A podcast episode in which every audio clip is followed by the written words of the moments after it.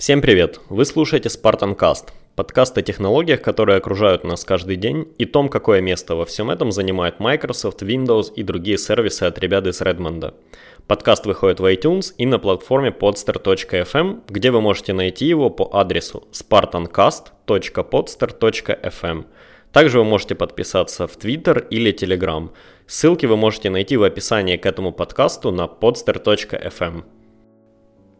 На этой неделе проходила, я не знаю, можно ли это называть конференцией или ну ладно, пускай, пускай это будет конференция, посвященная Windows Dev Day, это такая проходящая раз в году, да, день, посвященный раз, разработчикам Windows и вот, вот этому всему, где показывают иногда какие-то новые штуки для Windows, конкретно для Windows разработчиков. Хотя мне всегда казалось, что она немножко странная, потому что, ну, с одной стороны, прикольно, что, э, ну, как бы Microsoft э, дает понять Windows разработчикам, что они для нее, э, что они для Microsoft важны, но при этом у них же есть конференция Build, на которой вот она именно, это именно конференция по разработке, там она, она длится несколько дней, там есть и про Windows, и не про Windows, и про других продукты.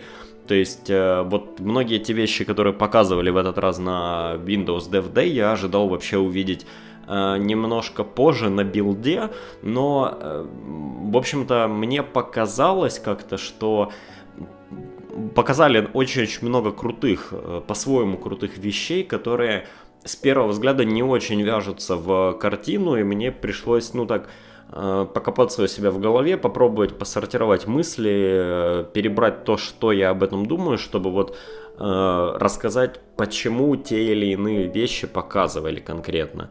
И начну я, пожалуй, с э, вещи, которые многие упустили, э, и она многим кажется, ну, достаточно незначительной, но я думаю, что она хорошо, хорошо как бы показывает, да, направление, куда двигается Windows, куда двигается Microsoft, и это э, Edge Web View.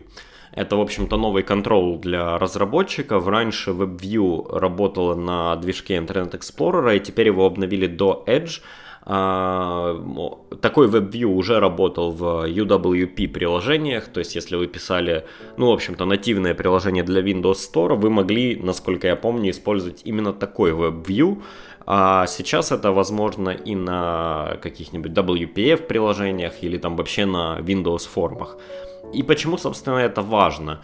А, дело в том, что есть огромное количество какого-то, во-первых, корпоративного софта, старого софта, который э, использует эти WebView, например, для там э, для логинизации с каким-нибудь веб-сервисом, да, ну, мне так сейчас прямо из головы сложно привести пример, но я точно помню, что где-то такие видел, и поскольку все современные, ну, какие-то веб-сервисы, еще что-то, они, ну, точно не затачиваются под Internet Explorer, э, они могут не работать. А вот это WebView на Edge, поскольку Edge более, ну, как бы современный браузер, он, в общем-то, в плане совместимости вроде как э, идет по стопам Chrome, но там отстает от него на несколько версий. Ну, вообще, это такая заявка вот движка Edge, что он будет полностью совместим с Chrome. Они так или иначе пытаются исполнить это обещание. Понятно, не всегда у них там хорошо выходит, но в любом случае это более прогрессивный движок, нежели движок Internet Explorer, и вот таким образом, давая этот движок а, разработчикам x86 и там, не знаю, каких-нибудь Windows Form приложений, Microsoft как бы говорит, «Э, окей, ребят, мы понимаем, что у вас там какой-то очень особый, странный, старый софт, но мы все равно хотим популяризировать Edge, потому вот вам нормальный WebView. Плюс э, это только одна сторона медали, э, ну, которая такая достаточно очевидная, да, где-то есть старое окно Explorer, и Microsoft его хочет заменить. Но другая составляющая, которая, мне кажется, тоже очень важна, это э, то, что таким образом Microsoft может попробовать э, немножко продавить вот всякие движки для запуска веб-приложений на ПК, ну а конкретно электрона. То есть представьте себе, мы, допустим, Slack. А Slack работает в электроне. Кто не знает, это по сути движок Chrome, который запускается у вас на ПК. Вы не видите там, да, окон Chrome, не видите его настроек. И этот движок просто запускает веб-приложение.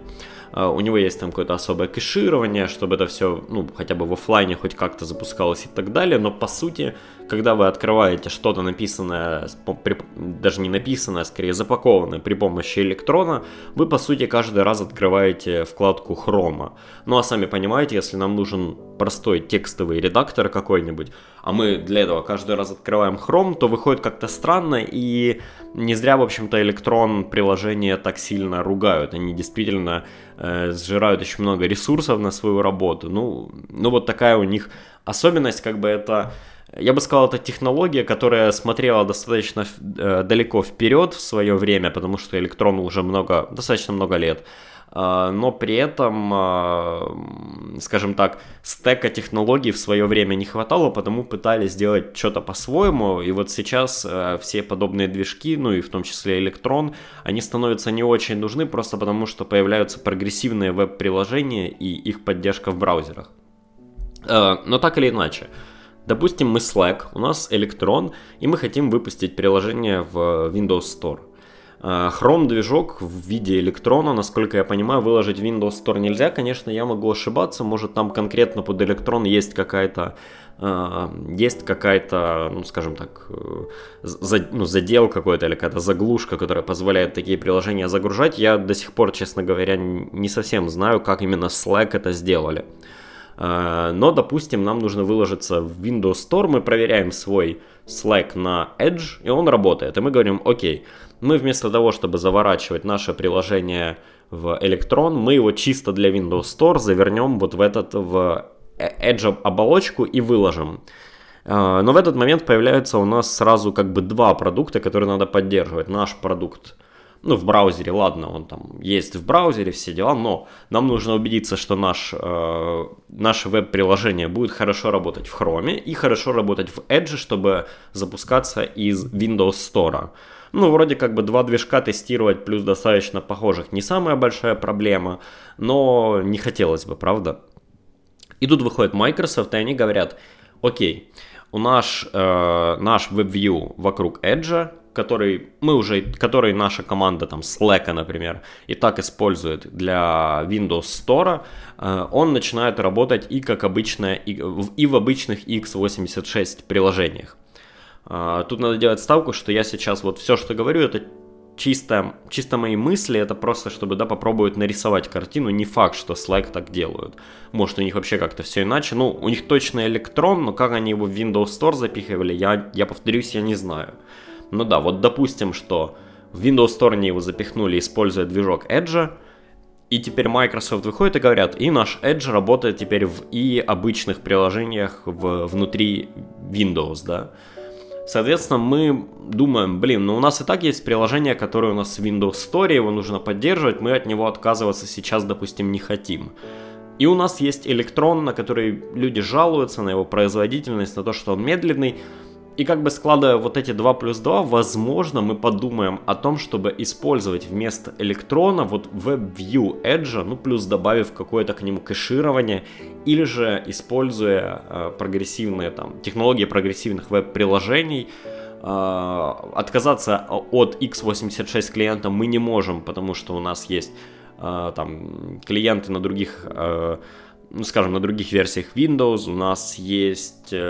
надобность распространять свой, э, свой мессенджер через наш веб-сайт, не только там, да, через Windows Store, плюс у людей есть недоверие к Windows Store, ну, в общем, отказаться от э, такого, как бы сказать, кондового установочника мы не можем, но путем того, что Microsoft э, дают возможность использовать Edge WebView в обычных приложениях, возможно, они заставят кого-то задуматься и отказаться от электрона. Хотя, честно говоря, мне кажется, как бы более главной причиной отказаться от электрона, ну, просто является прогрессивное веб-приложение, вот эта технология. То есть, как бы, я думаю, что по электрону больше удар сделают они, потому что не нужно тащить весь движок хрома и вот эту всю э, обертку, достаточно заточить приложение так, чтобы его можно было запускать как PWA, и оно же и будет работать и там на Android, в Chrome и так далее. Ну, то есть, мне кажется, там выгоды больше, и вот все, что я сейчас про WebView Edge рассказывал, это, возможно, просто спекуляция,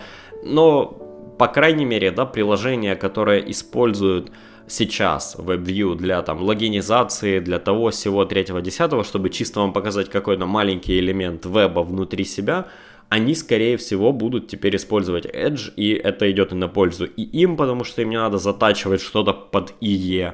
Ну и Edge это идет тоже на пользу, потому что больше людей будет затачивать э, веб под Edge, как, как бы там ни было.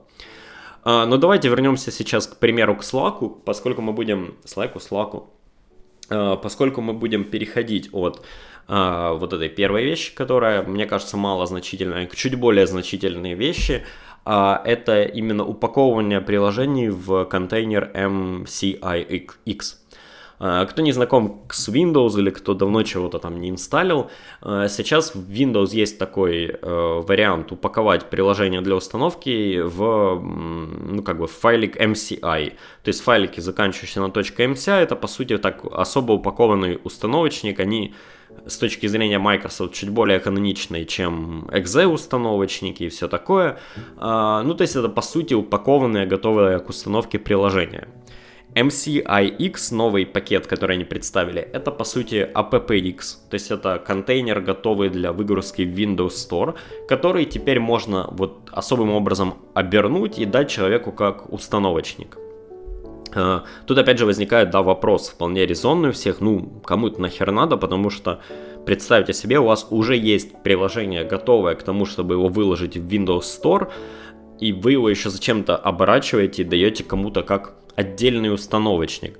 Но здесь тоже все э, достаточно просто. Дело в том, что у Microsoft, ну не то чтобы у Microsoft, да, в мире есть куча компаний, которые делают свои софты, и они не хотят по той или иной причине выкладываться в Windows Store. Э, ну, Просто потому, что, например, Adobe не интересен биллинг из Windows Store, да, для того, чтобы это все работало, Microsoft, э, для того, чтобы, например, Adobe, да, захотели выложить свои там все фотошопы в Windows Store и так далее, Microsoft нужно как минимум сделать новый тип биллинга, там, где они разрешают человеку покупать подписку. Ну или же Adobe нужно выложить все бесплатно и делать саму подписочную модель уже внутри, там, ну, скажем, продукта, э, как он у них, Creative Cloud, ну, то есть, как, как бы нужно какие-то забивать костыли, Adobe это делать лень, они хотят популяризировать именно свои сервисы, они не хотят зависеть от Windows Store, в итоге они делают просто x86 установочник, такой стандартный, у них, кстати, по-моему, как раз MCI, а, выкладывают его у себя на сайте, вы там, покуп... там покупаете подписку, там же скачиваете приложение и идете его инсталлить и получаете весь вот этот адский пакет Adobe. А, те же, например, а, как они... А, я что-то... Блин, а, Affinity, вот, вылетело из головы. Те же Affinity, у которых нету подписочной модели, они вполне себе упаковали свои приложения, которые у них есть и которые очень крутые. Они упаковали их при помощи этих бриджей всяких и выложили в Windows Store и спокойно себе продают. То есть тут я вот думаю, что конкретно с Adobe сыграло, э, сыграло то, что нету в Windows Store, по-моему, нету какой-то вот, да, возможности очень легко сделать подписочную модель, что, кстати, странно, потому что на том же Xbox вы же можете купить подписку EA Access или э, там расплатиться за Game Pass и так далее. Ну, то есть я думаю, это одна из тех вещей, которую было бы очень неплохо увидеть на Build. И вот возвращаясь, да, к примеру, э, мы, допустим, Adobe, мы, допустим, какой-то или там производитель корпоративного софта, еще чего-то, и мы понимаем, что Windows Store для нас не подходит. Нам, нас либо же не устраивает биллинг, или же если мы корпоративный какой-то, то есть мы делаем что-то для корпоративного сегмента, э, мы в принципе не хотим светить свое приложение в Windows Store, мы его отдельно продаем, отдельно устанавливаем, отдельно конфигурируем и все дела. И, соответственно, поскольку у нас для нас не имеет смысла выкладывать что-либо в Windows Store, для нас и не имеет смысла делать AppX приложение, ну просто потому что мы его нормально человеку не поставим, нам нужен старый установочник.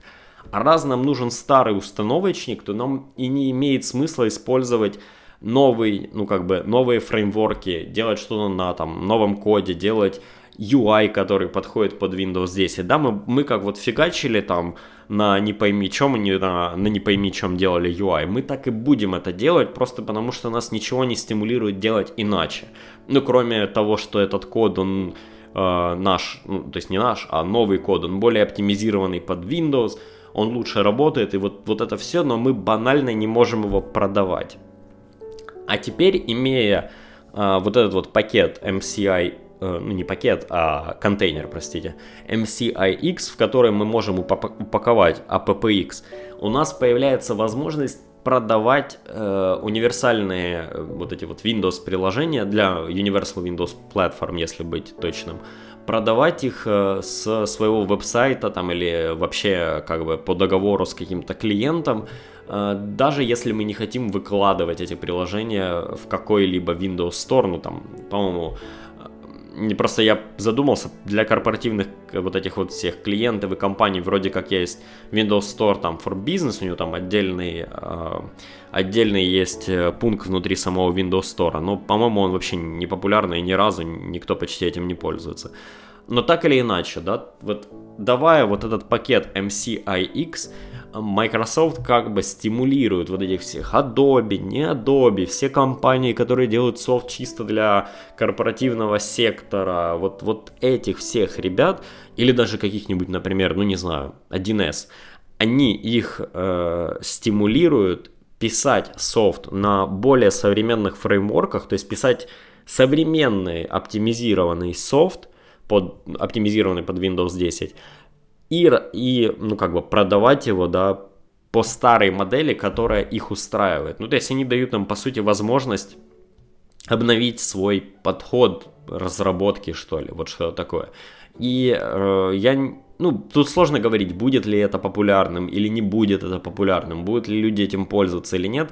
Но я думаю, что, ну, по крайней мере, большие игроки сейчас задумаются об этом. И, например, мы с вами давным-давно ругаем Steam, потому что Steam выглядит как устаревший кусок говна. Он, по-моему, написан на... Э, э, ну, то есть это, по сути, э, вырванная из браузера веб-страничка, насколько я понимаю, с какими-то своими заплатками и... Ну, в общем-то, выглядит это все очень-очень-очень средненько, работает тоже очень средненько на экранах с э, большим разрешением работает это все тоже очень посредственно. Ну, то есть сам клиент Steam, при том, что Valve красавчики и Steam отличный сервис, но клиент Steam на Windows, он достаточно, я бы сказал, убогий.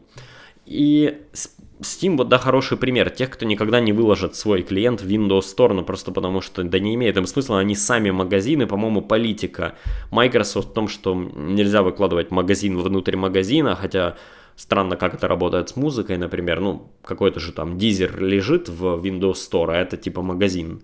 Ну, ладно, я понимаю, что Microsoft не дураки, для кого-то они просто будут делать исключения, хотя, может, это и можно делать, но так или иначе, Steam в Windows Store точно никогда не попадет, и либо же мы вот до конца времен будем ставить вот этот вот жуткий клиент, либо же Steam перепишет его на современный фреймворк, но упакует в MCIX, и мы будем иметь, да, по сути, Universal Windows Platform приложение – но проданное нам через веб-сайт, а не через Windows Store, и нам, как конечным пользователям, скорее всего, от этого, не знаю, немножко легче нашу жизнь сделают как-то вот таким вот образом. Хотя, повторюсь, я не думаю, что очень уж многие будут это делать, потому что если у вас изначально приложение написано на каком-нибудь там Qt, то вряд ли кто-то его будет переделывать прямо под э, C-Sharp и .NET. Ну, как бы сложно судить, конечно, но я думаю, что э, реальность вот она, она примерно такая. А, третья и, пожалуй, самая главная вещь, которую показали на э, этой конференции, это Windows AI Platform. То есть теперь с следующим апдейтом э, во внутрь Windows запихнут еще и платформу, ну, для искусственного интеллекта. Я надеюсь, что эта платформа будет как-то очень продуманно сделана, ее можно будет отключать на все-таки на слабеньком железе.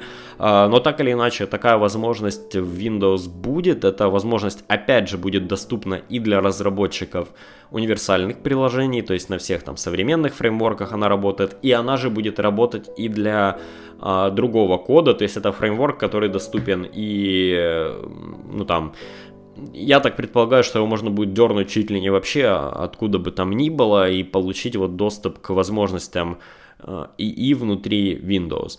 И это достаточно круто, потому что, э, ну так, если задуматься, то люди частенько сразу начинают, когда разговор заходит про ИИ, думать про какое-то определение голоса, про э, там голосовых помощников, вот про вот это все. Хотя здесь разговор о другом, здесь скорее разговор о том, как быстро сможет ваш компьютер, не, даже не ваш компьютер, скорее софт, который запущен у вас в компьютере, на, у вас на компьютере, обрабатывать э, большое количество данных и то, как э, он сможет строить какой-то анализ на основании этих данных и путем добавления вот Windows AI платформ в саму Windows Microsoft как бы избавляются от буфера, который заставляет вашу систему слать все данные куда-то в облако, они там фигачатся каким-нибудь движком искусственного интеллекта, ну или машин лернинга, и отправляют вам готовый результат. То есть какие-то э, случаи, когда не столько важен э,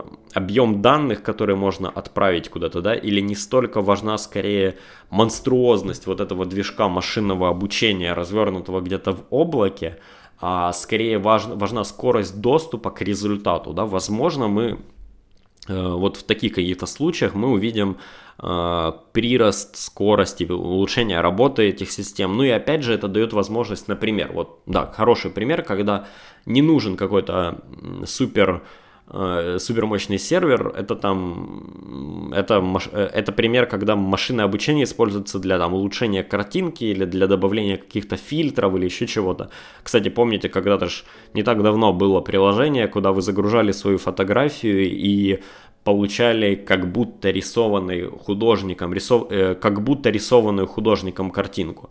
Э, и для этого вам всегда нужно было подключение к интернету. А теперь представьте, что у вас внутри фотошопа есть вот такая же кнопка.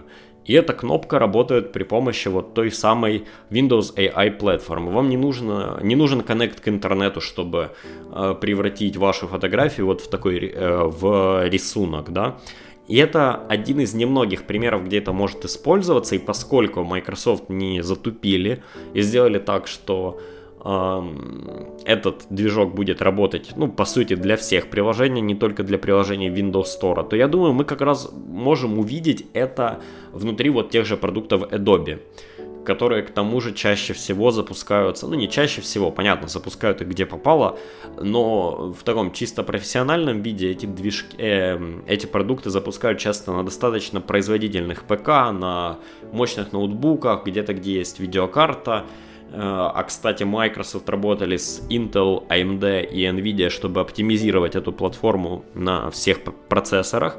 И там я где-то читал целую длиннючую статью о том, как они используют разные технологии разных процессоров. Там у Intel, кстати, есть в последнем поколении процессоров какой-то особый задел под всю эту историю. Ну, то есть там э, какая-то просто безумная работа проделана во, во всем этом. И ну, есть как бы основания полагать, что будет это работать достаточно неплохо, вот с точки зрения производительности.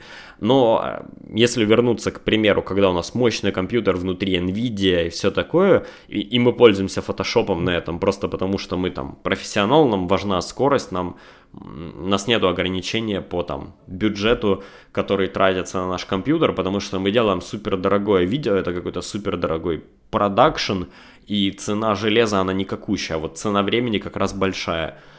И иметь возможность сразу же, тут же применить какие-то вот эффекты, э, которые генерируются при помощи там, машинного обучения, ну, это может э, давать какой-то бонус, какое-то ускорение в работе. А, возможно, не знаю, кто-то додумается сделать какую-нибудь свою библиотеку, которая работает на этом движке, и как-то там допустим, хитро шифруют данные при помощи э, там машинного обучения, не знаю, или вообще разработает свой какой-то движок, при этом данные, не шифрованные данные не надо отправлять куда-то в клауд и там их шифровать, да, или шифровать здесь как-то по-простенькому, а потом дошифровывать в клауде, то есть все будет шифроваться прямо у вас на компьютере. Э, я сейчас, кстати, не просто о шифровании, да, о таком вымышленном, опять же, шифровании у меня в голове, которое использует искусственный интеллект для того, чтобы придумать, там, например, ключи или метод шифрования. А, важная штука, тоже, которую сделали, но как-то мало об этом говорили, обновили сайт Fluent Design, он, по-моему, fluentmicrosoft.com, то есть fluent.microsoft.com. А, очень круто сделали редизайн сайта, а в Fluent дизайне особо там много не говорили, насколько я помню, или я, может, может я пропустил, я не с самого начала смотрел эту конференцию, но э, в новостях, где я там за какими-то новостями слежу, я что-то нигде про это ничего не видел, ну, кроме того, что обновили сайт, он выглядит круто, э, Fluent дизайн очень здоровский, и, э, не знаю, в общем, не мог об этом не сказать, просто потому что я фанат этой штуковины, и мне нравится, как выглядит сайт новый. И последнее, о чем стоит тоже сказать, это тоже такой маленький апдейт, но он по-своему удивительный, потому что Microsoft э, обнови... Э, не обновили, они сделали новый фреймворк, открытый фреймворк для работы с ботами, а конкретно для отображения карточек в таких интерактивных карточек внутри ботов, которые будут работать на их платформе, я так понимаю, при желании он может работать и на других, но понятное дело у них в, он там и в эмулятор MS Bot Platform будет включен и я так понимаю, там в скайпе он должен чуть ли не, вот этот движок чуть ли не работать уже совсем скоро и все такое. А, ну, в общем-то, идея в том, что они как бы дают разработчику возможность сделать достаточно красивый UI для бота, то есть это не просто такие, если увидели в Телеграме, например, как кнопки выглядят, это такие достаточно стрёмненькие кнопки внутри чата, а тут скорее получается такая достаточно красивая интерактивная карточка, плюс эта же карточка, насколько я понимаю, может быть использована а, в разных мессенджерах, на разных платформах, она адаптируется под платформу, меняет свой вид, ну так, не структурно меняет вид, а скорее чисто визуально меняет свой вид в зависимости от платформы. И э, это круто, потому что, ну, как-то вся история с ботами сильно затихла в плане медиа, то есть, если вспомните, да и я говорил об этом, пару лет назад все кричали боты, боты, боты, все у нас будет в ботах, но реально все перестали об этом говорить, теперь везде у нас э, машинное обучение, и и и и и и помните, как еще было когда-то Xbox, Xbox, Xbox, и в общем-то, вот это, ну, пожалуй, я даже не знаю, как это правильно назвать, ну, я не могу назвать это каким-то сдвигом или еще чем-то, но это одно из самых больших медийных упоминаний, наверное, о ботах и какое-то новое развитие вот, да, движка бот-платформ за последнее время, которое я помню. Много, кстати, говорили про ну, немного, но говорили о IoT тоже, но я честно скажу, что, по-моему, говорили все то же самое, что у них есть, но еще и в, скажем так, примешивая в это все э, и э, те новые вещи, о которых уже рассказывали на конференции, я чего-то особого не услышал. Ну, как бы прозвучало просто как мы на IoT не забиваем. Но, кстати, я хочу сделать отдельный выпуск про IoT. Я даже думал, что этот выпуск будет, э, ну, таким посвященным IoT. Но, честно сказать, я не успел ни материал подготовить, ни э, посмотреть те курсы по IoT, которые я хотел, как вот когда я делал подкаст про бот платформ. Кстати, кто не слышал, вернитесь, это он, по-моему, выпусков 6 назад был. А, так вот, когда я смотрел курс про бот-платформ, я посмотрел несколько курсов, попробовал сам пописать этих ботов, чтобы вам рассказать. И с IoT у меня то же самое не удалось сделать, там чуть больше материала. А, и к тому же не так давно я слушал подкаст а, Рене Ричи «Вектор». Кто не знает, Рене Ричи – это Э, по-моему, главный редактор сайта iMore, сайта Apple, где он э, рассуждал про Siri. И вообще в последнее время я очень много натыкаюсь на разговоры о голосовых помощниках, э, в Картану недавно были нов, нововведения, там новое добавлено и все такое. И я вот сегодня я как раз хочу поговорить с вами о голосовых помощниках, плюс мне кажется, эта тема в каком-то смысле пересекается с ботами, так что основная тема сегодня у нас как раз будет про разных голосовых помощников, не только о Картане. А, так что поехали, в общем-то. Вообще я выбрал тему голосовых помощников сегодня не только потому, что да, послушал какие-то подкасты, еще чего-то, но а, еще и потому, что мне кажется, в последнее время мне все больше кажется, что люди, которые делают дизайн этих помощников, которых нам показывают как нереальных экспертов в а, ну, чаще всего, когда вы видите что-то о этих людях, их представляют как там нереальных экспертов в, эм, ну, как бы, сложно говорить, да, в дизайне речи скорее, но они скорее эксперты в э, user experience, всего, что касается вот именно с голосовым управлением и так далее. И мне почему-то начинает казаться, что эти люди вообще ни хрена не понимают, что они делают. И э, в итоге моя вот конкретно эта мысль в голове сложилась именно потому, что я послушал недавний подкаст вот Рене Ричи, как я уже говорил. Кстати, безумный чувак, он каждый день делает примерно 20-минутный подкаст, то есть Вектор это каждодневный подкаст. Я не знаю, если когда-нибудь Спартанкаст будет каждодневным, я, наверное, сойду с ума. Но э, так или иначе, он в подкасте обсуждал это с э, дизайнером из Apple, который отвечает конкретно за Siri, и она рассказывала, как они усовершенствовали Siri, когда Siri начинала там, сначала она работала только на iPhone, потом они ее там адаптировали для Apple, э, как он их, для CarPlay же он вроде называется, ну, для машин, в общем-то, э, как они ее адаптировали для умного дома, и она говорила такую фразу, что, мол, мы взяли все ответы Siri, которые у нас были, Э, в момент, когда был только смартфон, мы их просматривали и смотрели, будут ли они работать без экрана, и увидели, что огромное количество ответов, э, я, кстати, не помню точный пример, э, ну, там был, типа, где-то ответ, например, ага, да, или что-то такое, на вполне себе, там, внятный вопрос, там, Сирии, там, там то-то, то-то, то-то, она говорила ага, да, и показывала на экране информацию, после чего они поняли, что ну, само собой, в машине, пока вы едете, или когда дома это умная колонка какая-нибудь, или там часть где-то умного дома, вот это ага, да, но не работает. И они вот для этих случаев меняли, например, на зачитывание какой-то фразы или зачитывание статьи из интернета, ну, чтобы это им имело какой-то смысл.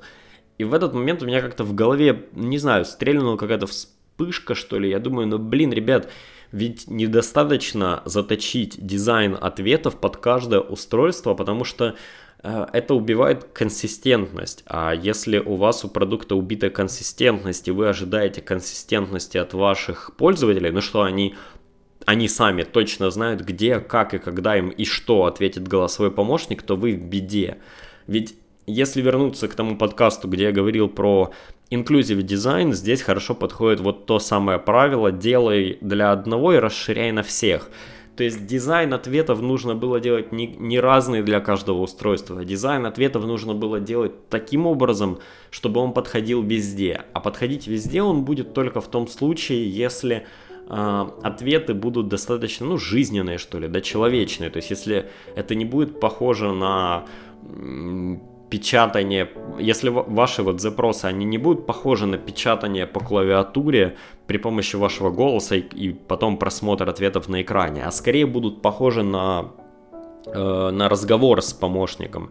И, кстати, э, тут стоит сразу отметить, что я я не пробовал Яндексовскую Алису, потому что она недоступна на стране. Я не знаю, может можно как-то поставить VPN, э, установить ее и проверить, как она работает. Но насколько я слышал, да, она как раз, вот как раз она одна из тех помощников, которые очень неплохо отвечают на, на запросы имитируя, да, какое-то поведение человека, потому что у них там особый э, движок э, именно вот дачи ответов, натренированный там чуть ли не с э, всяких книг, то есть э, движок Алисы, он учился давать ответы так, как это делается, ну, персонажами в книгах, и потом он составляет свои ответы из этих фраз или как-то, ну, это очень упрощенное, конечно, объяснение, но вот это пример того, как кто-то додумался, что не нужно пытаться предугадать все или там прописать все 4-5 возможных вариантов использования голосового помощника на разных устройствах с разными экранами,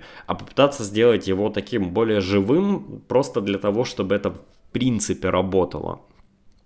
И вообще, если подумать, то очень-очень многие аспекты голосовых помощников сейчас, это как раз те аспекты, которые их стопорят, и те аспекты, которые, а, ну, скажем так, не дают э, уверенности людям в них, или скорее даже не то, чтобы не дают уверенности в них, потому что это можно воспринять как э, уверенности в ответах, а скорее не дают комфорта использования, вот так правильнее сказать. Вот как раз многие те вещи, которые не дают комфорта, они касаются того, что э, взаимодействие с помощником, оно достаточно нечеловечное. Э, и тут, кстати, хороший пример, это, опять же, адаптация адаптация, русская адаптация Siri, ну потому что Alexa, Cortana, Google Assistant сейчас вообще на русском не говорят. А, но конкретно русская адаптация Siri это отличный пример, потому что говорить каждый раз «Привет, Siri», чтобы активировать ее, когда вы делаете это третий раз подряд, это ну бред. Мы же не говорим друг другу «Привет» каждый раз, когда что-то от друг друга хотим. А, ну и к ассистенту, возможно, мы просто обращаемся по имени. непонятно, почему не, нельзя было сделать дизайн. И вот это, кстати, сейчас касается и английских версий, и других помощников, и русской версии Siri, в принципе, всего. Когда вы просто говорите по имени к ней обращаетесь. А, здесь возникает сразу сложность в том, что можно просто где-то в разговоре случайно сказать ее имя или типа того, и она откликнется, но не знаю, тут э, эту проблему можно решить тем, что либо же сделать проверку э, тайм-аута, который был, ну то есть, когда вы говорите там чисто картана, было ли перед этим какое-то слово, то есть она все равно слушает, микрофон слушает постоянно, чтобы откликнуться на вот этот вот звук. А, но сейчас а, там есть жесткая проверка, вот фразы именно там Hey Cortana или Привет Siri или Окей okay, Google. Кстати, Окей okay, Google тоже замечательный просто пример идиотизма. Э, так вот, сейчас она слушает вот эту точную фразу, но ведь она могла бы слушать конкретно свое имя и проверять, не было ли перед этим ну, какой-то паузы, да, то есть чтобы, чтобы понять, было ли обращение конкретно к ассистенту. Или пускай даже оставить вот это вот «Hey Cortana», но когда мне нужно сделать следующий запрос, и время до прошлого запроса, ну, там, составляет меньше минуты, то есть, по сути, у меня с ней идет диалог, да, я спросил ее что-то, она мне ответила, я снова ее спрашиваю. А вот в этом случае не заставлять меня говорить снова слово «hey». Окей, Google тоже абсолютно идиотский пример, и Э, и слово «окей» и слово «Google» здесь просто не вписываются ни в какое нормальное понятие, не знаю, user experience, потому что ну, каждый раз говорить «окей» это тупо, как бы, это очень-очень сильно американизированный такой запрос, во-первых. Э, во-вторых, он даже в Америке для многих людей кажется достаточно странным, то есть это такой, ну, как бы, hey, это такой и эй, это такое и восклицание, и вот hey Siri, hey Cortana, они, ну, как бы еще вяжутся. А окей, оно вяжется очень слабо, ну ладно, к нему меньше вопросов, чем к самому слову Google.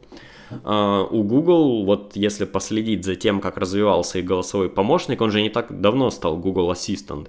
До того это была просто часть Google Now, насколько я помню, и, и все, в общем-то. То есть у него не было, так сказать, какой-то персонификации uh, у помощника, и она добавилась только когда это стал Google Ассистент, причем добавилась она очень странно, потому что это стал Google Ассистент, но он все равно не именной, и это как раз одна из тех вещей, вот, которые я говорил, которые убивают комфорт, потому что многим людям не очень удобно общаться с Google, им удобно общаться и как бы да, персонифицировать какую-нибудь Siri, да, да, ну, не знаю, дорисовывать в голове ее внешность и думать, что это такой маленький магический человечек, который живет у них в айфоне, и они разговаривают с ним, нежели это целый Google, у которого они там что-то спрашивают. Ну, меня лично нету такой проблемы, но я понимаю людей, у которых она есть, и она, кстати, почему-то очень много, опять же, возникает у американцев. Хотя, казалось бы, Google Ассистент,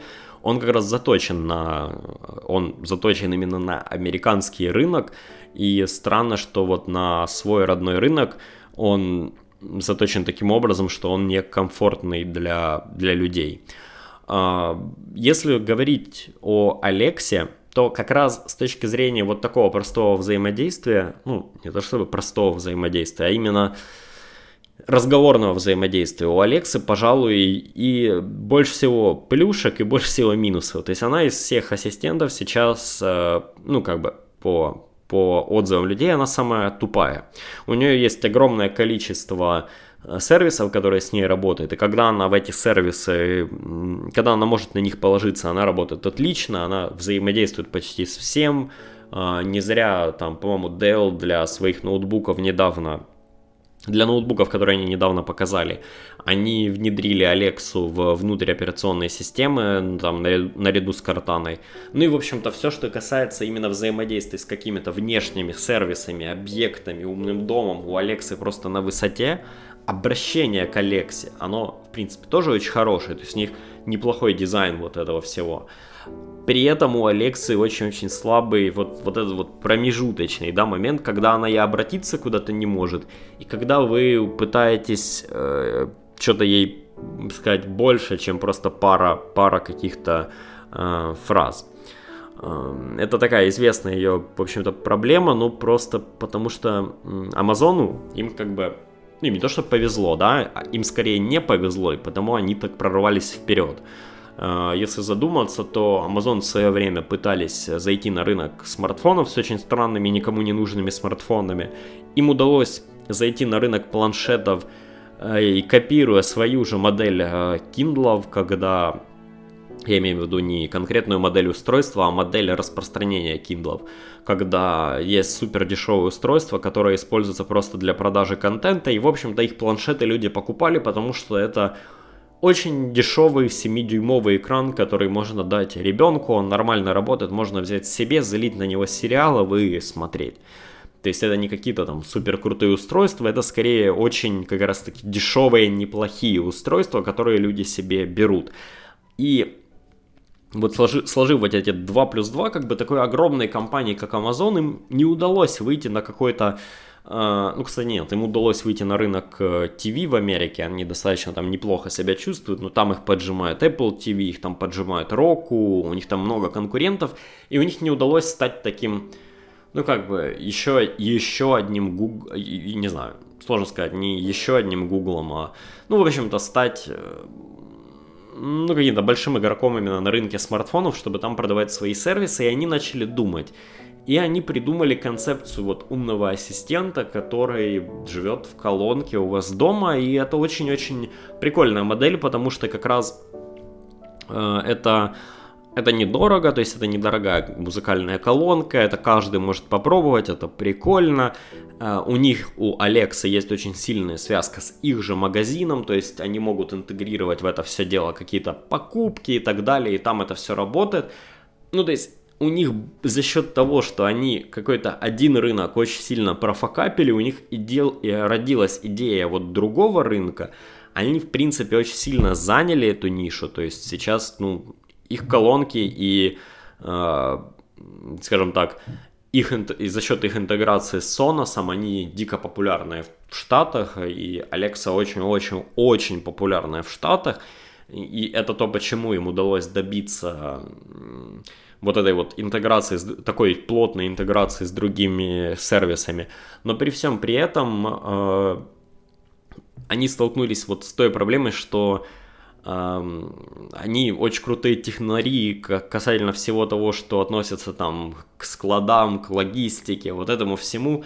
Ну и, наверное, не очень крутые технари э, касательно всего, что касается их там Amazon, ну, не знаю, искусственного интеллекта, да, то есть я тут сейчас сказал какую-то, наверное, полную херню только что, но идея в том, что они очень-очень крутая технологичная компания, которая раньше не занималась искусственным интеллектом. Да, у них есть Amazon Cloud, который дико популярный, это самый, наверное, популярный такой вот облачный сервис, но он популярный скорее как сервис, э, точнее как, как cloud, не который предоставляет какие-то определенные сервисы, а как cloud, который предоставляет платформу для развертывания ваших сервисов, ну, то есть вы сами там все конфигурируете, делаете, хотите там а, какой-нибудь машин learning развернуть, пожалуйста, но и в то время там не было возможности кликнуть три кнопки и развернуть платформу машин-лернинга вот в AWS, да, это можно было сделать самому, можно было как-то там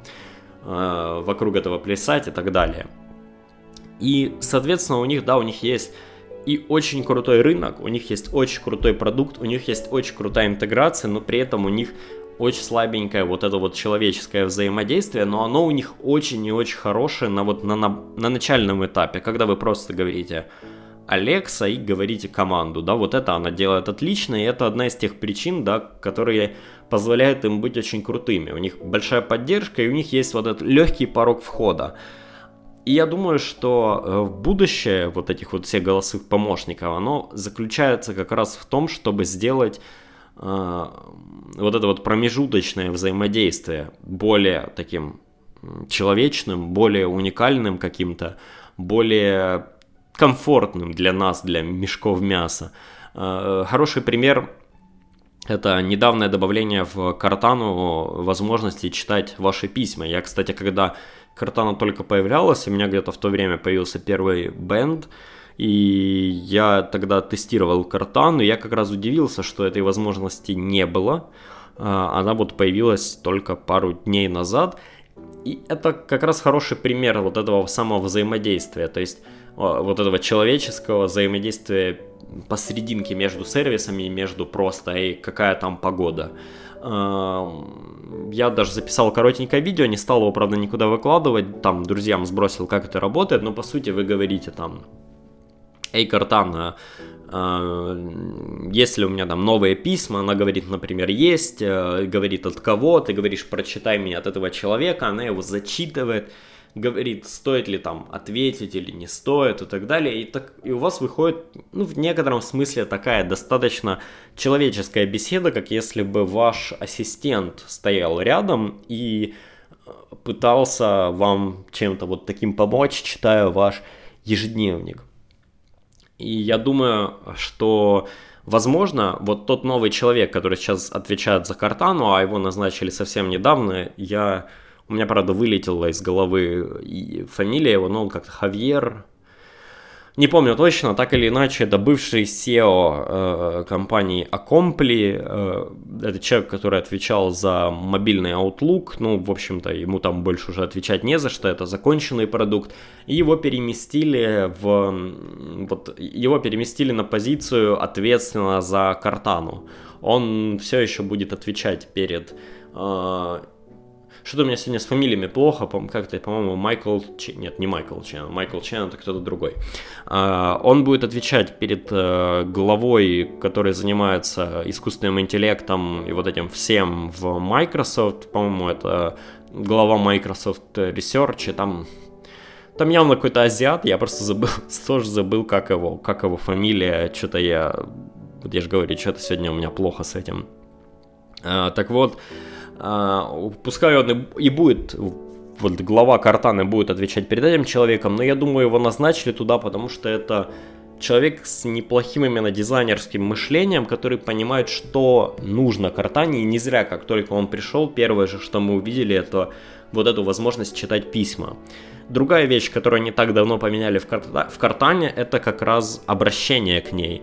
А, теперь, не, если у вас есть умная колонка с Картаной, а пока это только Harman Kardon Invoke, а, вы сможете обращаться к ней не как «Hey, Картана», а просто «Картана». Ну, как если бы она сидела в комнате. Вы же не говорите каждый раз «Эй, Коля» или там «Эй, Валера», да? Вы просто говорите «Валера» и обращаетесь к этому человеку. То же самое вот сейчас с Картаной на умных колонках, когда у вас вот тот самый случай, когда нету дизайна, э, нету экрана, простите, нельзя обрисовать как-то визуально, что что-то происходит. И, в общем-то, имеет смысл просто обращаться к, к колонке, к какой-то отдельной личности в комнате. Вот это взаимодействие поменяли. Я, кстати, удивлен, что его не поменяли на и на ПК тоже. Хотя, может, я, конечно, не так проверял, но, насколько я помню, это будет работать как раз только на колонках. И это один из тех вот примеров, про которые говорил, что они очень неправильные. Потому что, когда картана работает на вашем ПК, то чаще всего вы ПК тоже не носите за собой. Это не не умные часы, это не смартфон какой-то, да, вы не достаете его из кармана, вы видите, что это смартфон, и у вас в голове срабатывает тумблер, что обращаться к этому надо как к какому-то сервису у вас на смартфоне. Вы скорее думаете о том, что этот компьютер где-то стоит у вас в комнате, да, и вы обращаетесь к нему точно так же, как к колонке, потому имел бы смысл и на компьютерах сделать вот эту всю историю с просто картаной. Э, ладно, у меня реально начинает болеть уже, уже меня начинает болеть голос, я начинаю заговариваться. В общем-то, если подсуммировать то, что я хотел сказать про голосовых помощников, то стоит, наверное, сказать, что я думаю, что мы где-то зависли. Вот мы, человечество, мы зависли. Мы очень-очень хорошо начали, и даже вот да, по той же Картане это видно, что мы очень-очень неплохо начали, да, но потом э, все встало в какой-то момент, оно затянулось, мы перестали развивать этих помощников, мы не могли придумать для них какое-то применение. Потом появился Amazon, который, они наконец-то дали нам какое-то применение, они, казалось бы, вот еще сейчас чуть-чуть и все пойдет, и в 2018 год на дворе выходит э, умная, дорогущая колонка от Apple, и Siri в ней абсолютно тупая и ничего не умеет. И, по-моему, вот эта тупость голосовых помощников на умных колонках э, с все, больше, с все большим ростом популярности этих колонок, это то, что заставит э, компании пытаться как-то развивать этих помощников, делать какой-то новый дизайн, и, возможно, предпринять какие-то нормальные попытки в том, чтобы сделать этот чтобы сделать взаимодействие с этими колонками более человечным, и плюс ко всему этому э, мы за то время, пока мы очень долго тупили с голосовыми помощниками, мы очень-очень сильно вырвались вперед во всем, что касается машинного обучения, определения голоса и так далее. Если вот когда Siri, Cortana и все только начинались, всех очень сильно заботило, насколько хорошо они умеют воспринимать наш голос, да, а, то теперь это даже, насколько я понимаю, не вопрос. Теперь главный вопрос, а что делать с этим восприятием голоса, как его правильно анализировать, и самое главное, как дать людям то чувство комфорта, которое заставит их пользоваться этими самыми голосовыми помощниками. То есть не только сделать их полезными, но и сделать их приятными и удобными. И вот это, кстати, как раз одна из тех вещей, которыми, э, которыми занимаются вот специалисты по UX. И ну, я надеюсь, что я надеюсь, что компании, вот большие компании, которые этим занимаются, они как-то э, подумают головой, не знаю, возможно, добавят какие-то функции, про, а, как, как это называется, проактивные функции, когда не вы дергаете вашего голосового ассистента, а когда он понимает, что вы в комнате и может вам стоит что-то сообщить. А, ну, тут, кстати, на днях была с этим очень интересная история, потому что у Алекса вроде как добавили возможность там смеяться или что-то такое. Ну, если бы сказали какую-то шутку или что-то такое, они добавили у нее такую реакцию, как смех, она смеялась. И э, вышел интересный баг, когда никто ничего Алексу не спрашивал, она просто стояла в комнате, и тут она внезапно начинает смеяться. И это дико-дико пугало людей. Amazon не знают пока в чем ошибка, они нафиг отключили эту функцию апдейтом у всех устройств с Alexa. Ну вы сами себе представляете, да, стоит колонка у вас в комнате, и тут она начинает, ну так, немножко зловеще хихикать. Э, очень-очень стрёмно, но все равно я надеюсь, что вот такие проактивное взаимодействие, их будет становиться больше, потому что они во многом, это те вещи, которые во многом добавляют вот это ощущение того, что с вами не просто колонка, а какой-то персонаж сидит в комнате, да, нельзя сказать человек или личность, потому что, ну, мы на подсознание отдаем себе отчет, что это не человек и не личность. Э, ну, как бы то ни было, я правда надеюсь, что буквально в этом году или вот следующих два года мы увидим какой-то прорыв в развитии голосовых помощников. Ну а иначе, наверное, вообще не имеет смысла об этом думать, и можно просто эту идею будет отложить куда-то в дальний ящик. Ну а в этот раз я вам посоветую игру, э, игру, которую я сам пару раз, я пару раз начинал в нее играть в Стиме, но как-то каждый раз почему-то меня не хватало, как-то у меня был у меня было какое-то не такое настроение для этой игры. Эта игра достаточно старая игра, я думаю, многие из вас ее видели или слышали. Это Super Brothers uh, Sword and Sorcery EP. Игра есть в Steam и там, на Android, на iOS.